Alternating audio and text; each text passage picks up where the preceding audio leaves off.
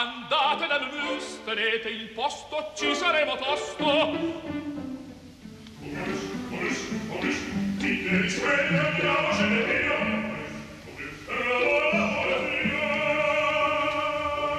via. MOMUS, il caffè dell'opera. Buongiorno, ben ritrovato il nostro pubblico di Radio 3, inizia una nuova stagione di MOMUS, dunque benvenuti da parte di Laura Zanacchi, curatrice del programma, impegnata oggi anche nella regia, mentre Fiore Liborio ha la responsabilità tecnica, e benvenuti da Sandro Cappelletto. Secondo i progetti dovremo stare insieme addirittura fino all'estate del 2020, dunque una lunghissima arcata, e speriamo di avere le energie necessarie per offrire al nostro pubblico.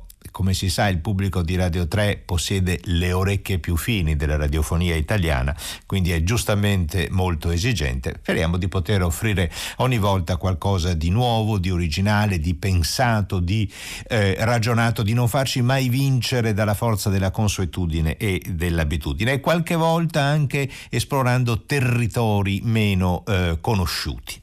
Naturalmente ci occuperemo anche qualche volta di danza, come facciamo da un paio di stagioni, perché è un settore dello spettacolo, della creatività, che conosce un periodo di grande vitalità realizzativa, e dunque è giusto anche testimoniarlo. E iniziamo da oggi rendendo omaggio a una grande e a lungo misconosciuta protagonista del Seicento, del periodo barocco. Mi riferisco a Barbara Strozzi, compositrice veneziana nata nel 1619. Lo spunto è venuto a Laura Zanacchi e a me ascoltando una bella trasmissione lo scorso mese di agosto di Wikimusic, il programma del sabato e della domenica delle 14 del pomeriggio, proprio dedicato alla figura di Barbara Strozzi. Poi, guardando tra gli appuntamenti di quest'estate, che proprio oggi sta finendo, abbiamo visto che domani al Festival Barocco Alessandro Stradella un concerto a Viterbo sarà dedicato alla figura di Barbara Strozzi, e pochi giorni fa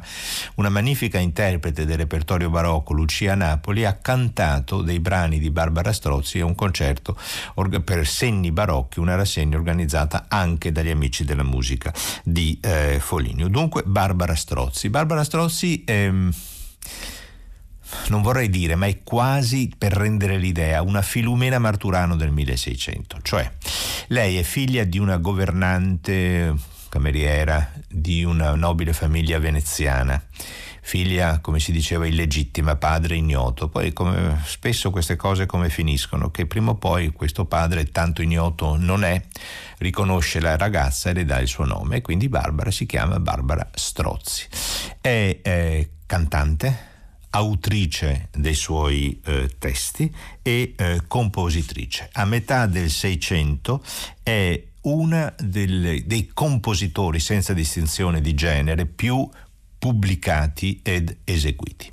Perché dico Filumena Marturano? Perché Barbara ha 4 figli da diversi padri, non si sposerà mai, e tira su, come si dice, questi 4 ragazzi da sola, con un coraggio notevole nella Venezia del Seicento. 1619 nasce Barbara, muore a Padova 1677. Il suo brano più celebre è un lamento. La puntata di oggi è anche dedicata alla forma del lamento, una grande forma del repertorio barocco. Il lamento si caratterizza, dunque c'è una persona, in genere una donna, abbandonata. E come lo riconosceva il pubblico di allora? Perché il lamento comincia infallibilmente con una figura musicale che è sempre quella, un tetraccordo discendente, cioè la musica scende, come se esprimesse così la depressione, la solitudine, lo sgomento della protagonista. Il brano più celebre di Barbara Strozzi è Lagrime mie.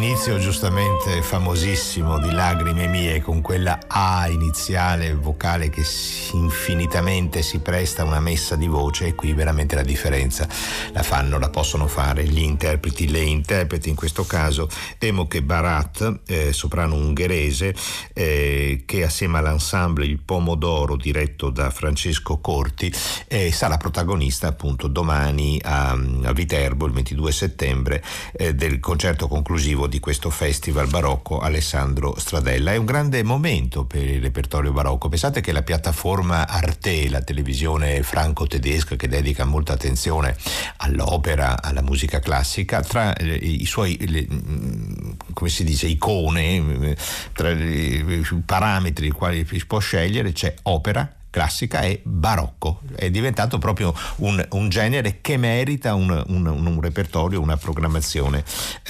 dedicata. Lagrime mie presenta un bel problema interpretativo, oltre a essere un esempio sommo del rapporto tra il recitare, il dire le parole, rendere perfettamente percettibili all'ascoltatore, e il canto, il recitar cantando. L'inizio è proprio il canto, la libertà del canto, poi la protagonista racconta Lidia, che tanto ti adoro, però non posso vederti perché tuo padre, che è contrario alla nostra relazione, ti ha rinchiuso tra due mura, ti ha imprigionato tra due mura. E qui sorge il problema, perché Lidia che tanto adoro, si presuppone che ci sia un uomo che adora questa Lidia. Tuttavia, Barbara Strozzi scrive per una voce di soprano e si pensa che il primo interprete, nella Venezia della metà Seicento, sia stato un evirato cantore. Qual è il sesso degli evirati cantori? Maschile o femminile? Che voce hanno, di uomo o di donna? Barbara Strozzi gioca sull'ambiguità, ma non possiamo nemmeno escludere che questo sia il lamento d'amore di una donna per un'altra donna, Lidia, che tanto adoro. Questo fa parte del fascino di Barbara Strozzi, al di là del valore magnifico della partitura e del canto. Un altro momento di Barbara Strozzi, un brano che divenne famosissimo nel Seicento, perché si riferiva a un tragico fatto di cronaca. È il lamento sul Rodano Severo. Sul Rodano severo giace tronco infelice di Francia il gran scudiero, e sale corpo non dice tornare di ossequio pieno alla mano.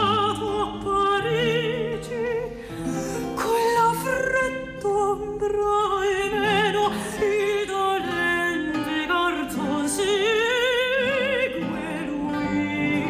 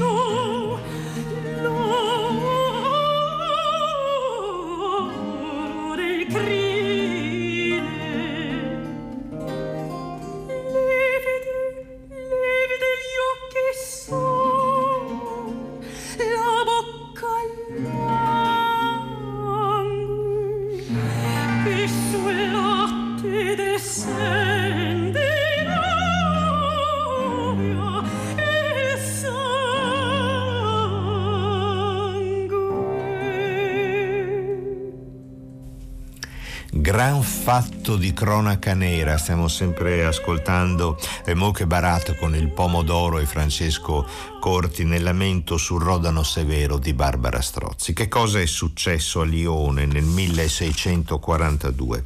Henri de Fia, marchese de Cinq-Mars, 5 marzo, è stato mandato al patibolo. Che cosa è successo? Un grande scandalo erotico-politico. Si diceva, pare a ragion veduta, che Henri fosse l'amante di re Luigi XIII e un po' esaltato da questa sua relazione con il monarca francese, tramò una congiura politica contro un signore che però di queste congiure era molto esperto. Trattasi del cardinale di Richelieu, che inventò tra i primi un genere, di attività, la polizia politica, lo spionaggio, che è destinato a immenso successo nei secoli a venire.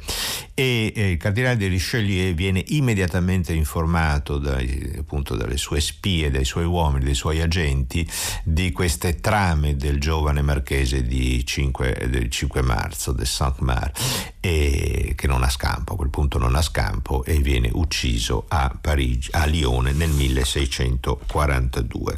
Reazioni del re di Luigi XIII. Pare che lo abbia mollato rapidamente, che non abbia speso un minuto, un grammo della sua autorevolezza e della sua autorità per salvare l'incauto amante, e abbia detto al momento dell'esecuzione capitale: vorrei proprio vedere la smorfia che starà facendo a quest'ora su quel patibolo.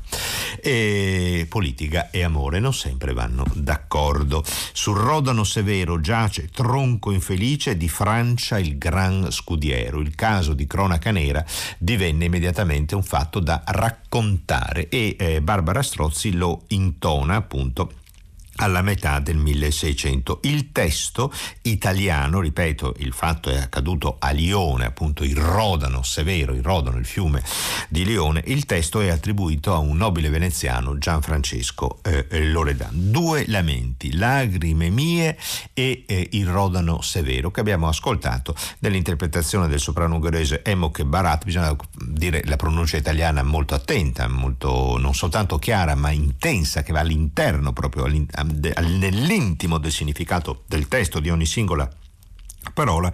Due episodi celebri di lamenti scritti da Barbara Strozzi. A Venezia a metà del 600 chi c'è?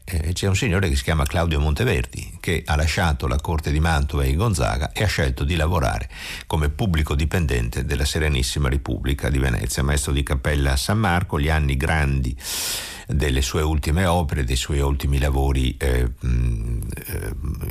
di madrigalistici e dei suoi ultimi lavori di musica sacra. Assieme a Claudio Monteverdi c'è anche Francesco Cavalli. Sono questi due maestri riconosciuti di Barbara Strozzi. Uno dei lamenti più celebri è il lamento di Arianna di Claudio Monteverdi. Arianna abbandonata da Teseo, pronuncia alla greca Teseo, sull'isola. Arianna aiuta Teseo a sconfiggere il Minotauro nel labirinto dell'isola di Creta, dandogli il famoso filo di Arianna. Snoda questo gomitolo, così una volta che hai ucciso il Minotauro, che ogni anno pretende 7 giovani ragazzi e 7 giovani ragazze come vittime sacrificali, vengono lasciate nel labirinto e lui le uccide e le divora. Snoda questo filo, incontra il Minotauro, uccidilo e esci dal labirinto seguendo il filo di Arianna. Teseo fa esattamente questo, partono insieme per raggiungere Atene, la città da dove Teseo era partito, ma a un certo punto Teseo la lascia. Perché? Perché non si può tornare ad Atene con la figlia del re di una città nemica come era Creta? Perché c'aveva un'altra ad Atene? Perché altrimenti il mito non va più avanti? O forse semplicemente perché Arianna non avrebbe potuto cantare il suo magnifico lamento.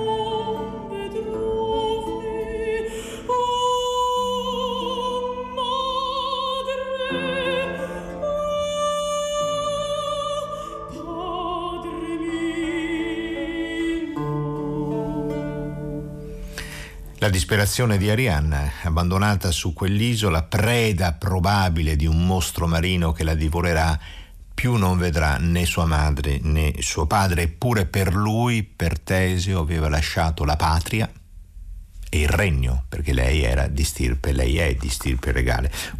Il lamento d'Arianna è l'unico brano, l'unico momento meraviglioso che ci rimane di un'opera Arianna commissionata dai Gonzaga a Claudio Monteverdi nel 1608 per un'occasione nuziale, un matrimonio. Si è perduta tranne questo episodio. Naturalmente grande la curiosità di sapere come andasse poi a finire, perché è difficile pensare che per un'occasione festosa, un matrimonio, una festa di nozze, si scelga Arianna vittima. Quindi evidentemente l'happy end, il lieto fine doveva esserci assolutamente, ma purtroppo fino a questo momento l'opera risulta perduta. Lasciatemi morire, abbiamo sentito anche qui all'inizio su quella A di Lasciatemi, la stessa figura discendente che avevamo sentito all'inizio di Lagrime mie e anche all'inizio del Lamento su Rodano Severo di Barbara Strozzi, è proprio un modo di dire, ecco, questo è un lamento pubblico, sai che questo che io sto per cantare, per suonare, è un lamento pubblico che naturalmente era un pubblico estremamente raccolto in dimensioni domestiche, saloni domestiche, anche principesche, diciamo. Comunque la dimensione cameristica era la dimensione prevalente, esclusiva di questa musica. Non pensiamo alle moderne sale da concerto, non pensiamo ai grandi spazi, pensiamo a una dimensione dove il rapporto tra ascoltatore, esecutore, interprete e pubblico era estremamente raccolto, vicino, un contatto emozionale quasi fisico. Abbiamo sentito il Lamento d'Arianna di Claudio Monteverdi su testo di Ottavio Rinuccini nell'interpretazione di Roberta Mameli accompagnata da Luca Bianca. Qualche giorno fa a Foligno c'è stato appunto un concerto dedicato a Monteverdi, Barbara Strozzi e anche con una novità assoluta di un compositore contemporaneo, Lucio Gregoretti. Interprete di questo concerto è stata Lucia Napoli, che è una delle voci e delle interpreti più attente a questo repertorio. È stata intervistata da Laura Zanacchi che all'inizio della loro conversazione le ha chiesto quali sono le caratteristiche irrinunciabili per interpretare questa grande forma della poetica musicale barocca che è il lamento. Dipende dal tipo di lamento che devo affrontare, perché in realtà il lamento ha una duplice forma, che è il lamento come grande scena operistica nello stile del recitar cantando, e che è per esempio il lamento di Arianna, il lamento di Ottavia, di Penelope, e il lamento come cantata da camera, in più sezioni, come il lamento di Lagrime mie di Barbara Strozzi. E quindi dipende dalla forma del lamento che devo affrontare. In generale quello che mi spinge a diciamo il principio su cui mi baso sempre è la pronuncia del testo, cioè l'analisi del testo e lo scoprire il senso della parola e il sentimento che ogni parola rinchiude e svela. E quindi il mio studio si basa soprattutto sull'analisi del testo, e poi dipende se appunto è un brano in recitar cantando ed ha tutte le difficoltà di un testo declamato, di una composizione musicale che segue la prosodia del testo, oppure se è se devo invece cantare un brano più lirico, più diciamo un canto più dispiegato, insomma dipende dal tipo di lamento che devo affrontare.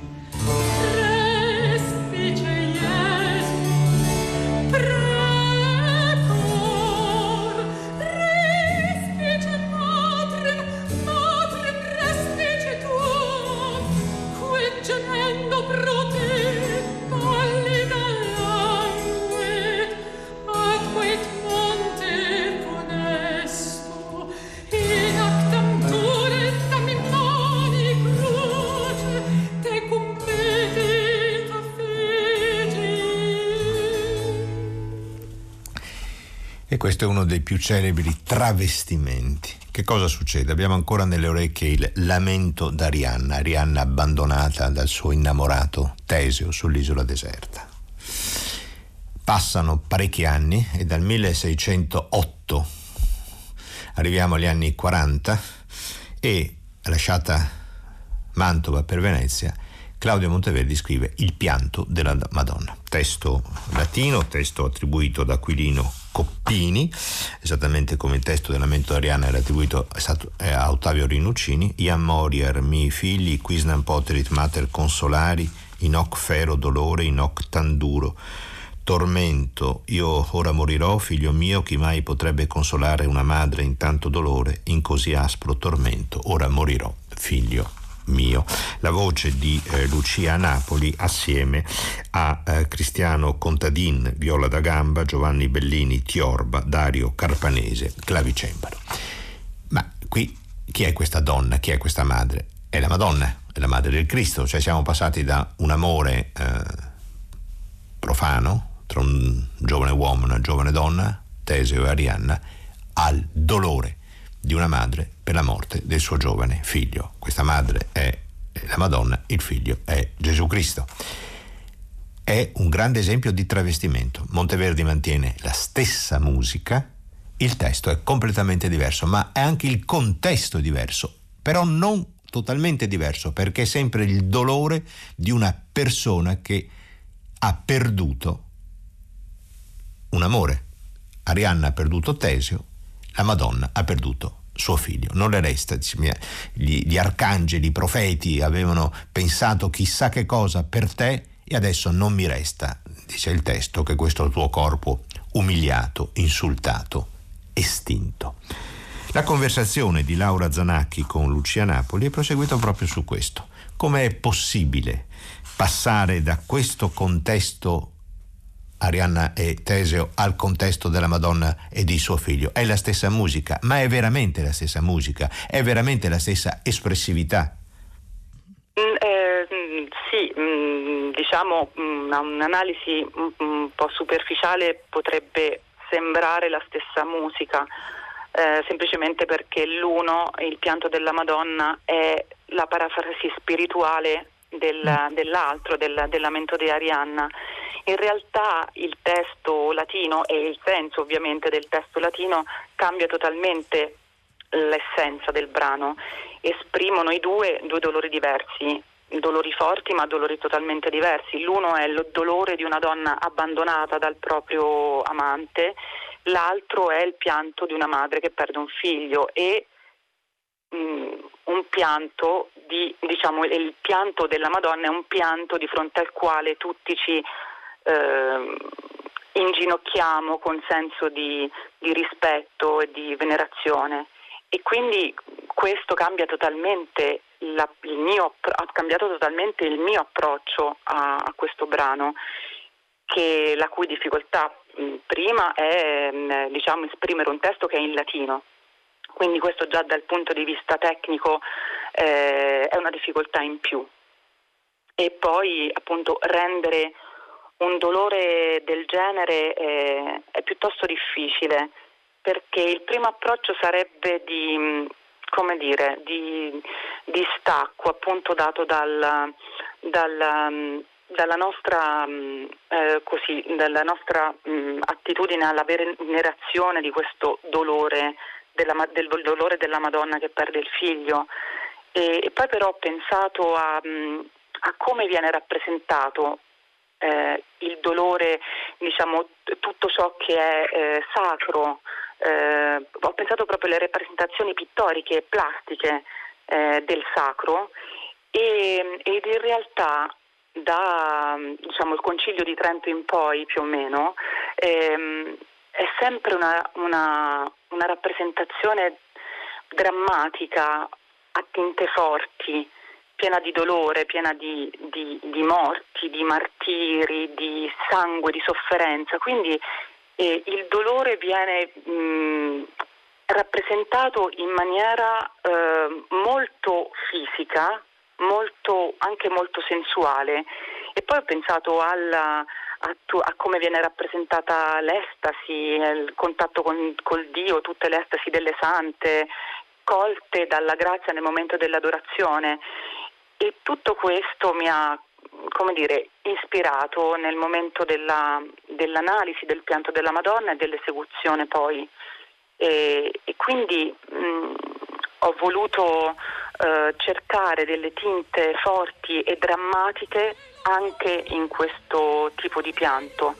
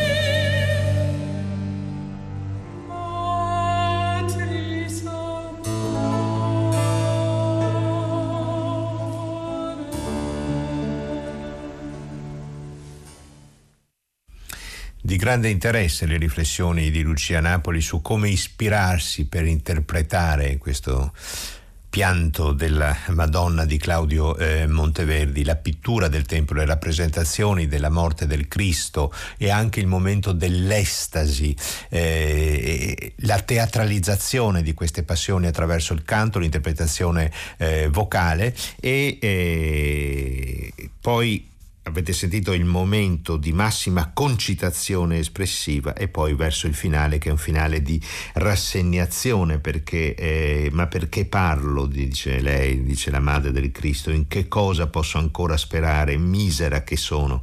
Gesù, figlio mio, non accada quello che io voglio, accada invece quello che piace a te.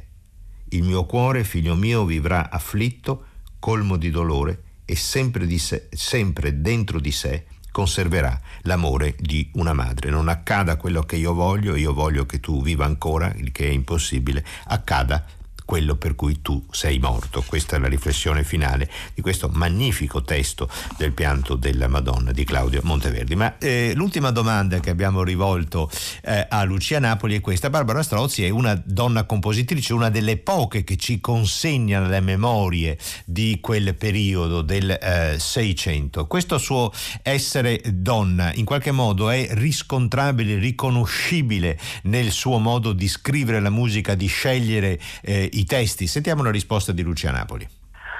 Non direi, non sento un sentire, diciamo, un affetto femminile in questo.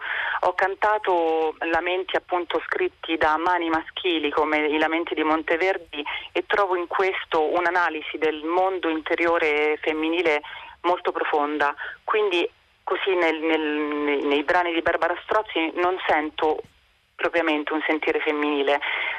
Mi coglie, mi rapisce la bellezza della composizione in sé, la bellezza delle melodie che lei scrive, la bellezza dei recitativi.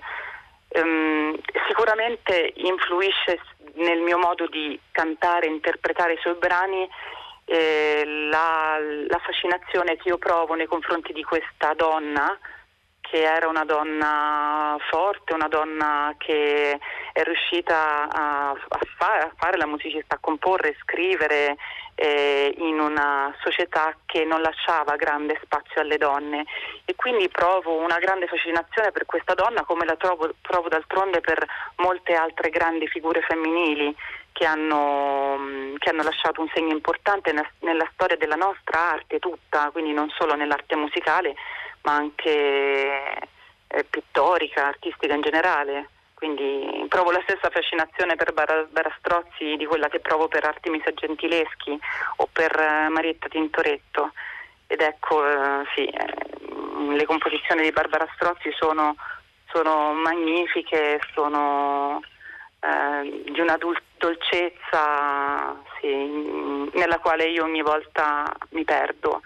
È interessante la forma del lamento da lei scritta, perché appunto è un lamento in forma di cantata in più sezioni, quindi si alternano queste parti in recitar cantando, parti di recitativi con ariosi scritti su un basso continuo ostinato nella forma del tetracondo discendente, che è diciamo, la cifra che distingue questo tipo di lamenti e che poi ritroveremo nella storia della musica in molti altri lamenti meravigliosi e successivi, quali il lamento di Didone, When I'm Laid in Earth o Let Me Weep o molti altri che hanno lasciato un segno nella storia del canto e della musica. Spero che venga rivalutata e seguita sempre più. Forse questo magari lo dovremo anche un po' agli esecutori. Sì, ma devo dire che è un mio principio solido dal quale difficilmente riesco ad allontanarmi, quello di presentare al pubblico in ogni programma che creo dei compositori che non sono conosciuti, delle opere non conosciute, credo fortemente in questa diciamo opera di anche sensibilizzazione.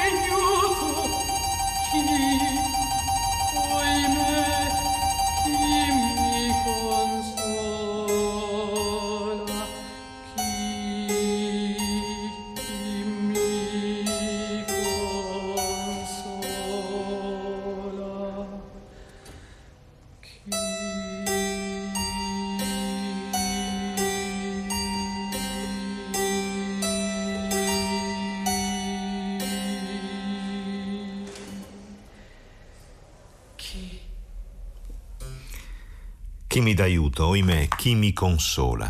Il verso finale delle 3 ottave di Ludovico Ariosto, dall'Orlando Furioso, che Lucio Gregoretti ha scelto per questo suo nuovo brano Dove fuggi, crudel, così veloce, interpretato da Lucia Napoli, la cui curiosità non si limita soltanto a riproporre autori meno conosciuti del repertorio barocco, ma anche a proporre brani nuovi ispirati a tematiche barocche, come è accaduto con questo lavoro di Gregoretti, presentato in prima esecuzione a assoluta appunto a Foligno all'interno del Festival Segni Barocchi realizzato in collaborazione con gli Amici della Musica di Foligno.